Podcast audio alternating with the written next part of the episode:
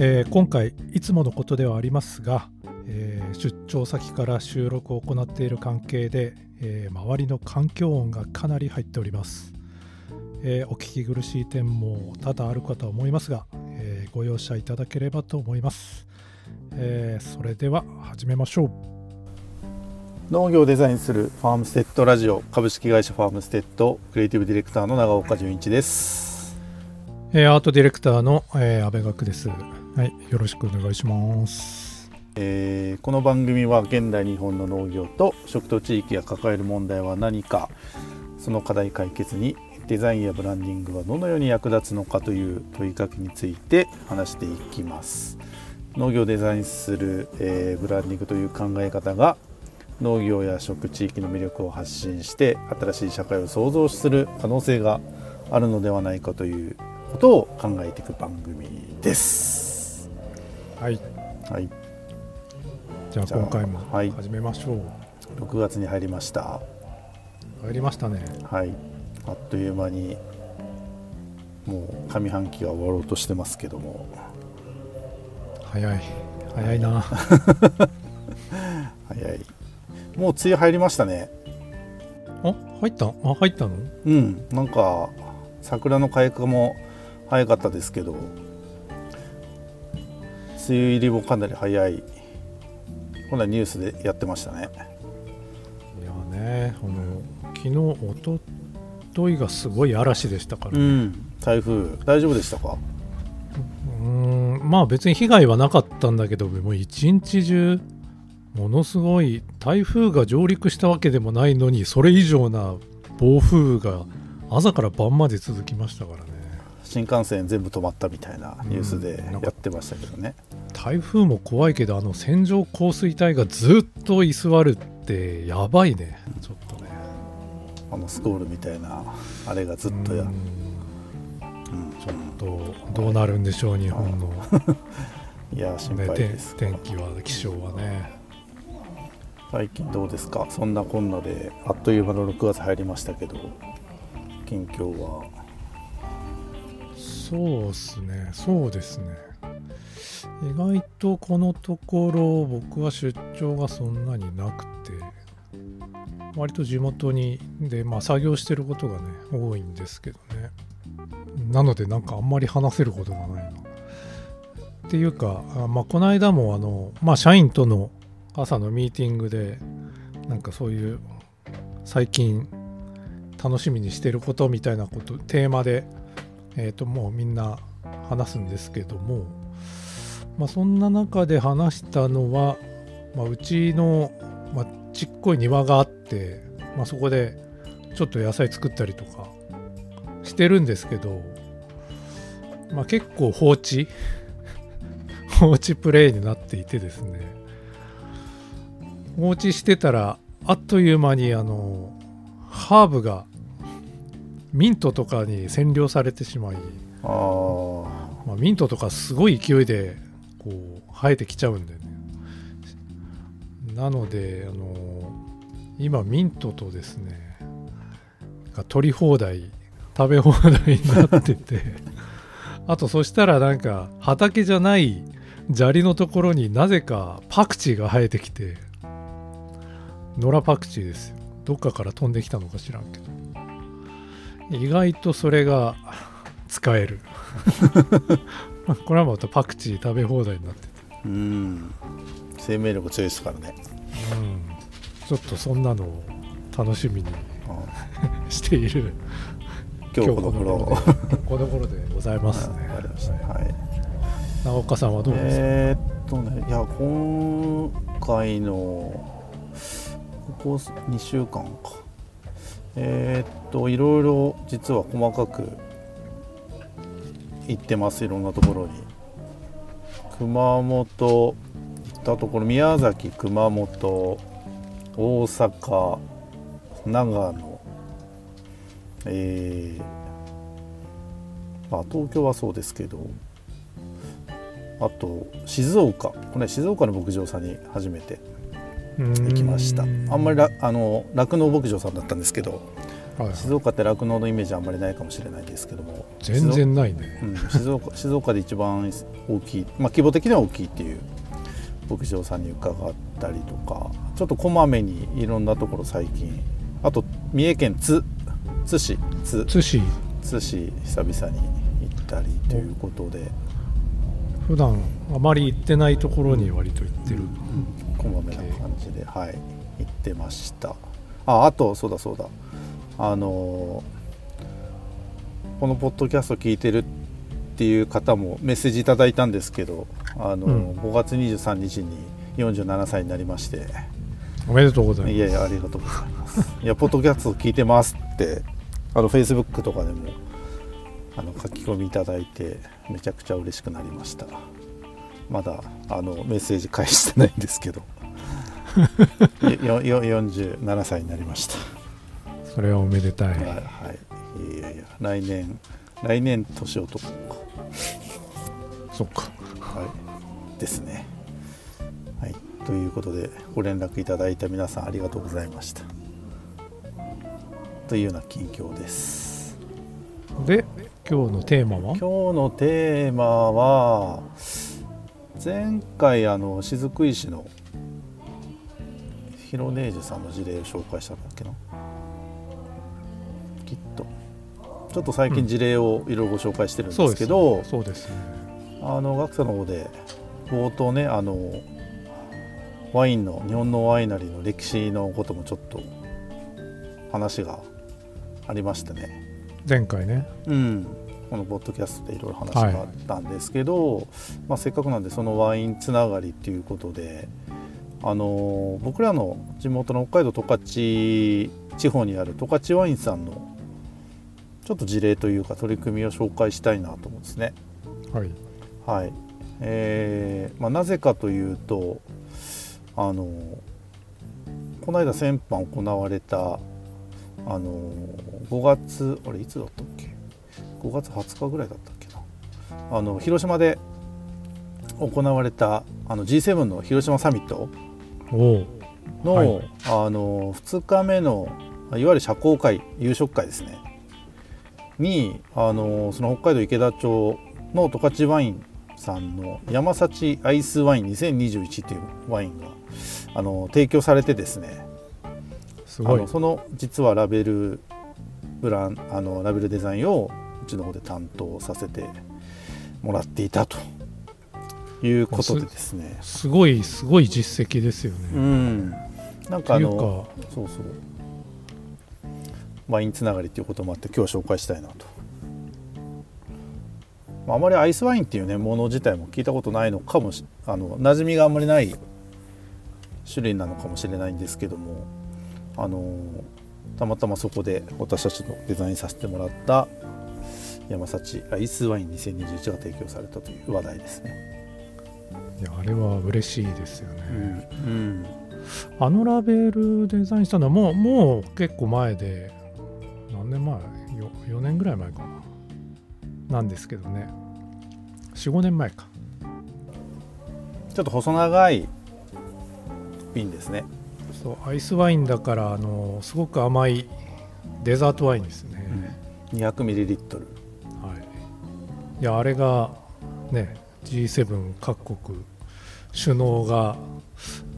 まのボトルは見てないのかもしれないけどな。うん。あでもねあのその食卓に供されたのはすごく光栄です光栄ですよね、うん。まあ、瓶が乗ってたかは定かじゃないですけどでも多分関係者の方々にも目に留まったっていうこともきっとあったでしょうし、うん。まあ、もちろんその商品自体のあの特徴？なんかすごくこう真冬にね自然に凍ったあのブドウを残しておくんですよね秋口のブドウを。そうですねうん、で自然にあの、まあ、僕らの地元のあの十勝地方というのは氷点下20度以下まで下がりますんであのそういった形で残しておいた自然に凍ったその完熟ブドウをもう収穫してですねもうマイナス20何度のところに収穫するんですよね。でうん収穫後すぐに圧搾してこう果実の甘みがギュッと凝縮された、えー、ほんと希少なブドウ果汁から作られたもうめちゃくちゃ甘い ワインと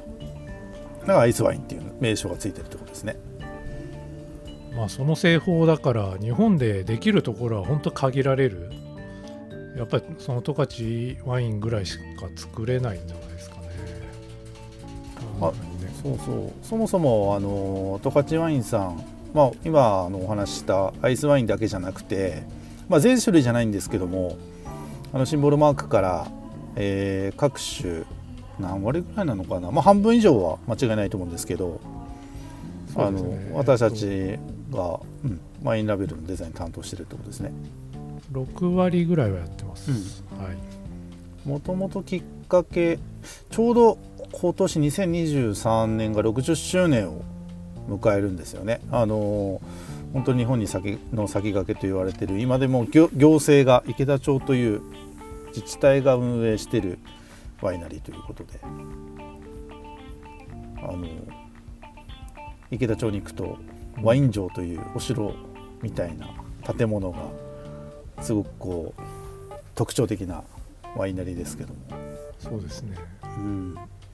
まあ10年前にその2013年に50周年を迎えた時にですね、えー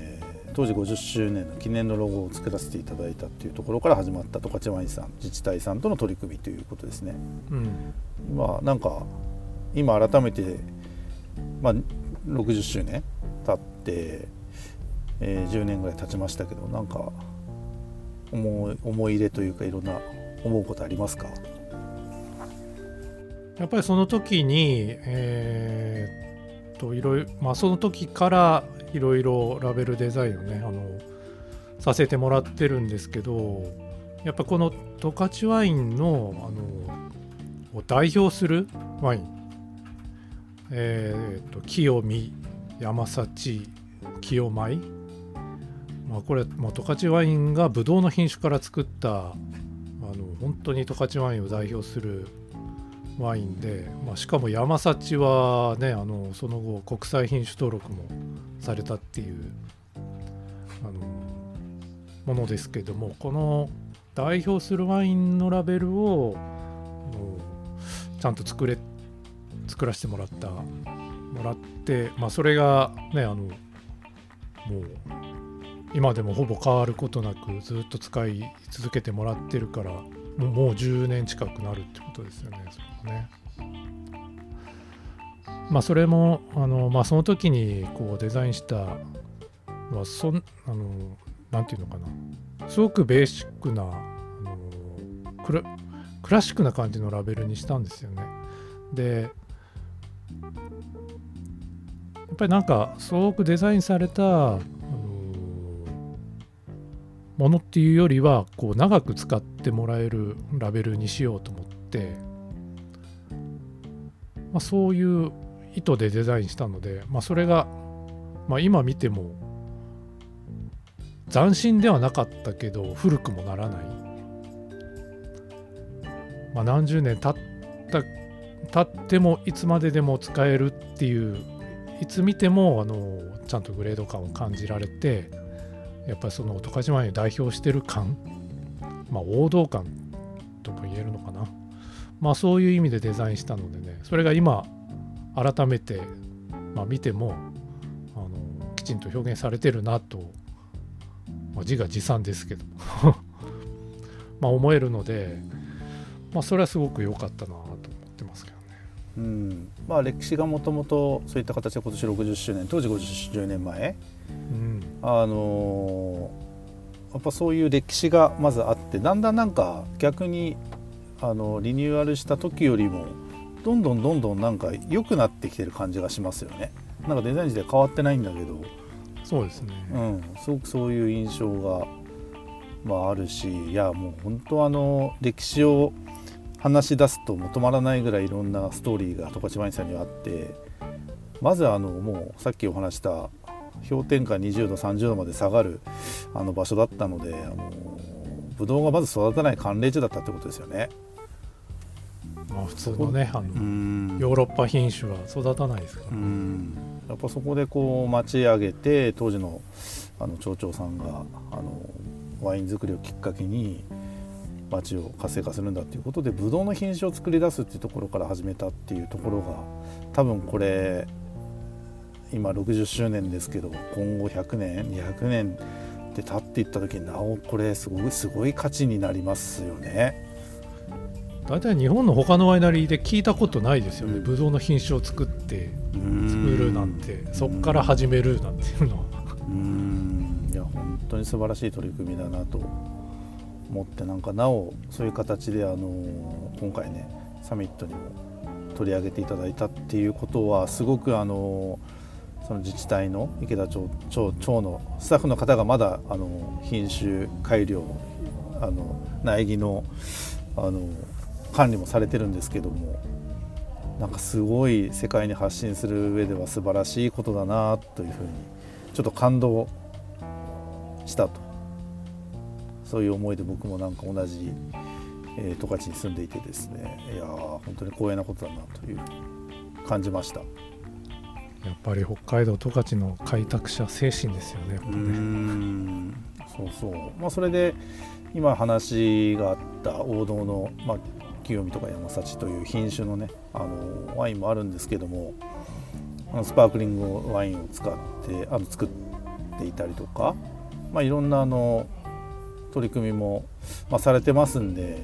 ぜひこれを機会になんかアイスワインはもうやっぱり残念ながら、まあ、数ももともと少ないみたいで品切れだということでしたけどもあのワイン好きの方はぜひあのちょっとねやっぱり山本品種なんで酸味のある品種ですけどもお肉なんかはすごく相性がいいので飲んでいただきたいなと思いますけどもその時ちょっとデザインもね注目してもらえると嬉しいですよね。そうですね。うん。まあ、そういうことで、あの北海道、まあ、日本のワイナリーの本当にあの先駆けというか素晴らしい自治体さんの取り組みとしては先駆けと言われるまあ十勝ワイン取り組みも紹介したんですけども、まあ、我々もねまた十勝でもワイナリーもできてまして北海道も今10年前十勝ワインがその50周年だった時は1桁台しかなかったワイナリーも今40ワイナリーを超えてどんどん北海道のワインできてますワイナリーできてますからね。